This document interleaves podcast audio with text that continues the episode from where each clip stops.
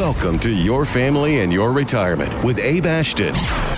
So let's talk about what's going to happen and what people can expect within the first 100 days of this new Biden administration. So, yeah, so one of the first things we'll talk about are taxes. That's one of the things a lot of people want to know more about. But there's been a lot of executive actions that President Biden's done on his first day in office, like the 100 day mask challenge, encouraging Americans to wear masks for the first 100 days the reversal. We know during President Trump's time, we left the World Health Organization, um, and President Biden's changed that decision, and, and we're going to be back to being a part of the World Health Organization.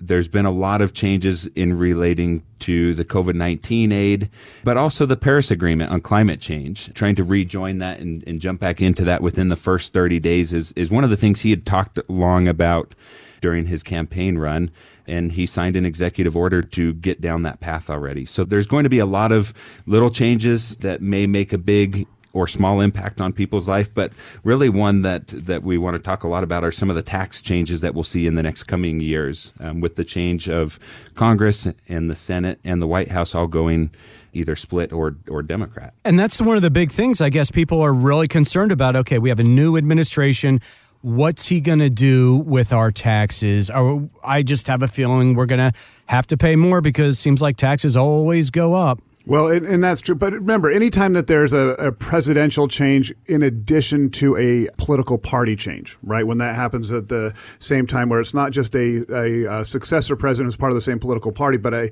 change in political party when we go from in this case Republican to Democrat. And and when Trump won we went from obviously from Democrat to Republican mm-hmm. there's the initial thumb your nose at the last guy actions. Yep. And Trump did it and Biden's now doing it and it will always be the way it is. It's we won and now we can do away with some of your policies and we can start undoing or rewriting things. And so watching these actions, it really is no surprise. So when people read these things, it's not, or when they hear these things, it was always part of the plan. That's how they got elected is by coming and saying, on my first day in the Oval Office or my first day in the White House, this is exactly what I'm going to do.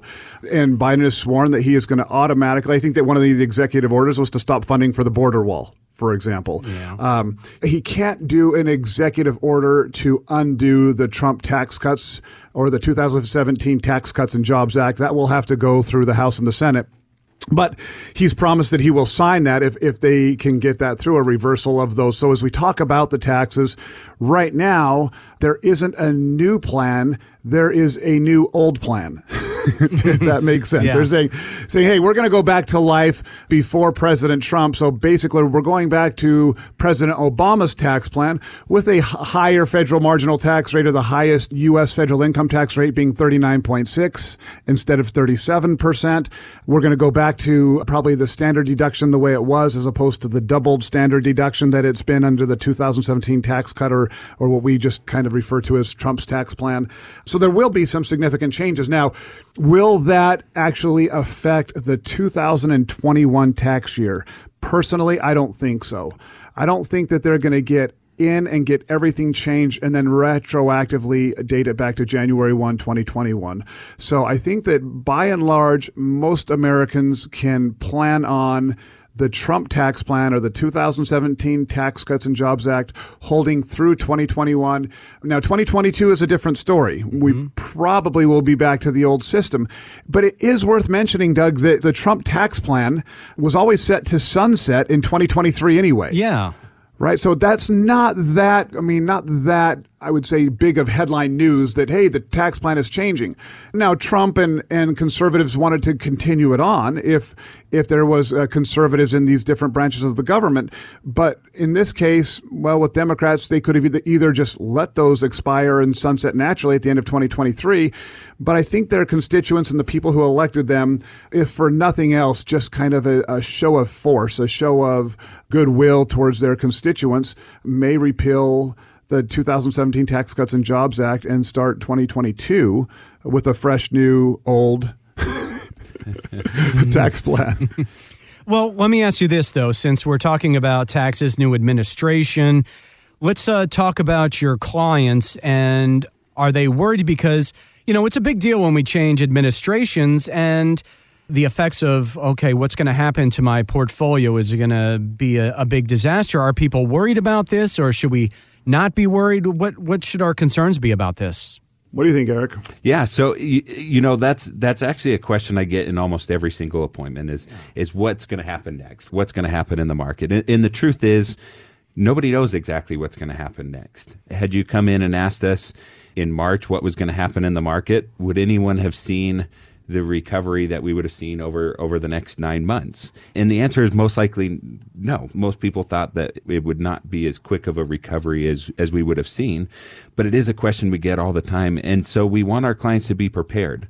Yeah. Um, be prepared for whatever may come, whether it's a rocky next year or whether it's just another bumper crop year like this past year, and have a plan set in place to help protect you during a down year, but be able to perform well and, and see some good growth during a good year in the market. What are some other questions that are common in the office right now with all this change going on in the world? What are your clients' concerns? Well, the, the, the problem and the concerns come from media. That really is the truth. Media makes money off of fear. It makes off. It makes money just not off of fear, but it makes money off of these big, huge polarizing views. So I would mm-hmm. say the media has a mental disorder and it is called bipolarity. All right, the media is bipolar, and and I've got to be careful because I don't mean to. I'm not trying to make fun of a true mental illness that, that is No. bipolar, but the media is bipolar in that they are best suited when things are either bumper crop, right? If they're either unusually good or they're painting something to be unusually good, or the reverse, right, where things are terribly bad.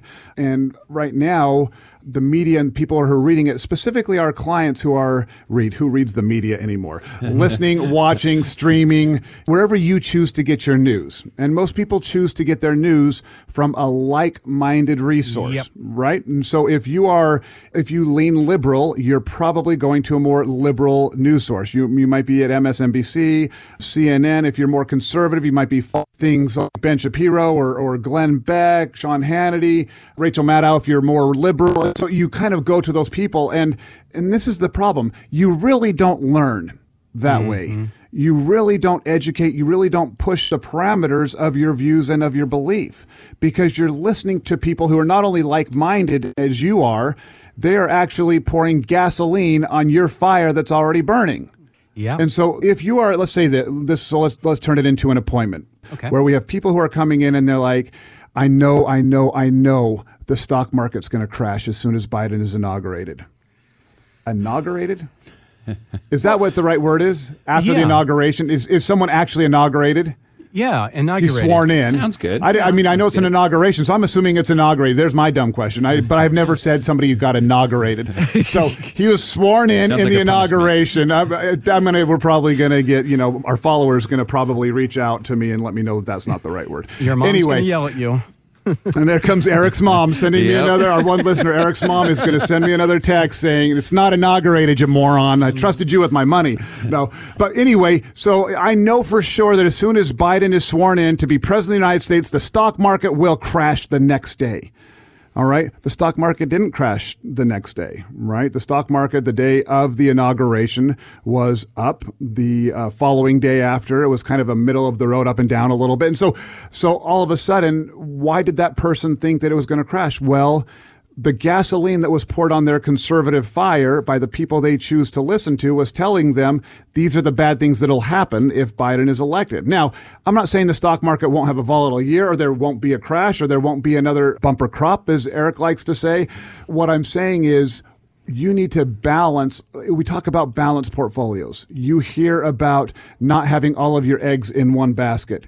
Now, Doug, Yes. when people talk about not having their eggs in one basket, what that means is this also goes back to the farm days when you were the young man running out to the chicken coop Right. to get all of your eggs. I remember that You don't want to have one basket because if you've got, you know, a little bit of uh, two left feet and you're running back, you trip over and you crack all of the eggs, might have been better that you had two baskets and did two loads so you didn't have all of your eggs in one basket. That was beautiful. I knew Thank you. I knew you didn't know that one. I knew you'd never heard that one before. Eggs in a basket. But we always talk about. Remember those things your mom told you when you were five years old about things being too good to be true? They Oh, yeah. probably are, and eggs in a basket, and yada yada yada.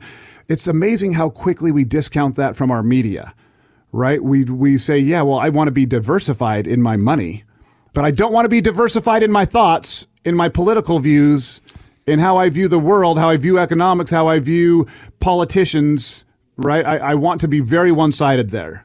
Yes. I want to pick a party, I want to pick a media stream, and that's how I want to learn. And the truth is, we're better off to understand and listen to both sides because then we can start to develop your opinion. Because even though I'm a very conservative leaning person, I actually have some very liberal points of views on certain aspects.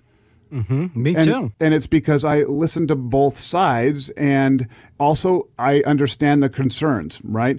The memes coming out this week were all about Bernie Sanders and how Bernie Sanders is really the shadow president. He's going to be running things as because as the committee chair on on financial affairs, it's not financial affairs, but he's he, over the finance. Commerce, he's yeah. what's that? Com- is it commerce? Commerce. Yep, the committee chair over commerce. So so basically, he's he's going to be running the purse strings, and the whole world's going into socialism. Right, the United States is going to be socialist by the end of the week, month, year. It's going to happen. Bernie is changing everything, and and then people come in and sit down with us, and they're saying, "How do I rearrange my affairs because I'm certain we're going socialist?" Yeah. So how do you how do you rearrange your affairs? And then Eric and I's job is to quietly and calmly back people away from the ledge. Absolutely. I mean, keeping politics out of it, you think that's uh, the best idea for for your portfolio? Just uh, keep the politics out. For, I would say for the most part, because if you, yeah, like you said, you hear from one side, you're gonna get one part of your portfolio, and the other side, who knows what's right, who knows what's wrong. But you guys have been doing this forever. And it seems to be working that keeping politics out of portfolios. I mean, do you all agree with that? I think in a large part, absolutely. Okay. You know, the politics is important for taxes and things like that because as there, as politics change and taxes change, those do affect the bottom line. So we have to be aware of those things. But we're taking the bipolar mm-hmm. out of investing, right? And what we really want to focus on is the individual not the political leaning of the country or, or an administration, but to say, how old are you? What are your income goals? What are you concerned about? And we'll, we'll talk about that.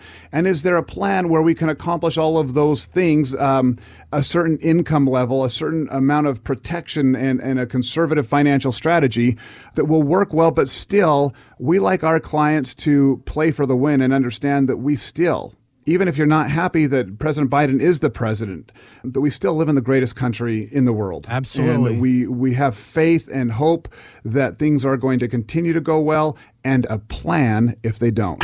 Find out more at ashtonwealth.com. Any comments regarding safe and secure investments and guaranteed income streams refer only to fixed insurance products. They do not refer in any way to securities or investment advisory products. Fixed insurance and annuity product guarantees are subject to the claims paying ability of the issuing company and are not offered by retirement wealth advisors.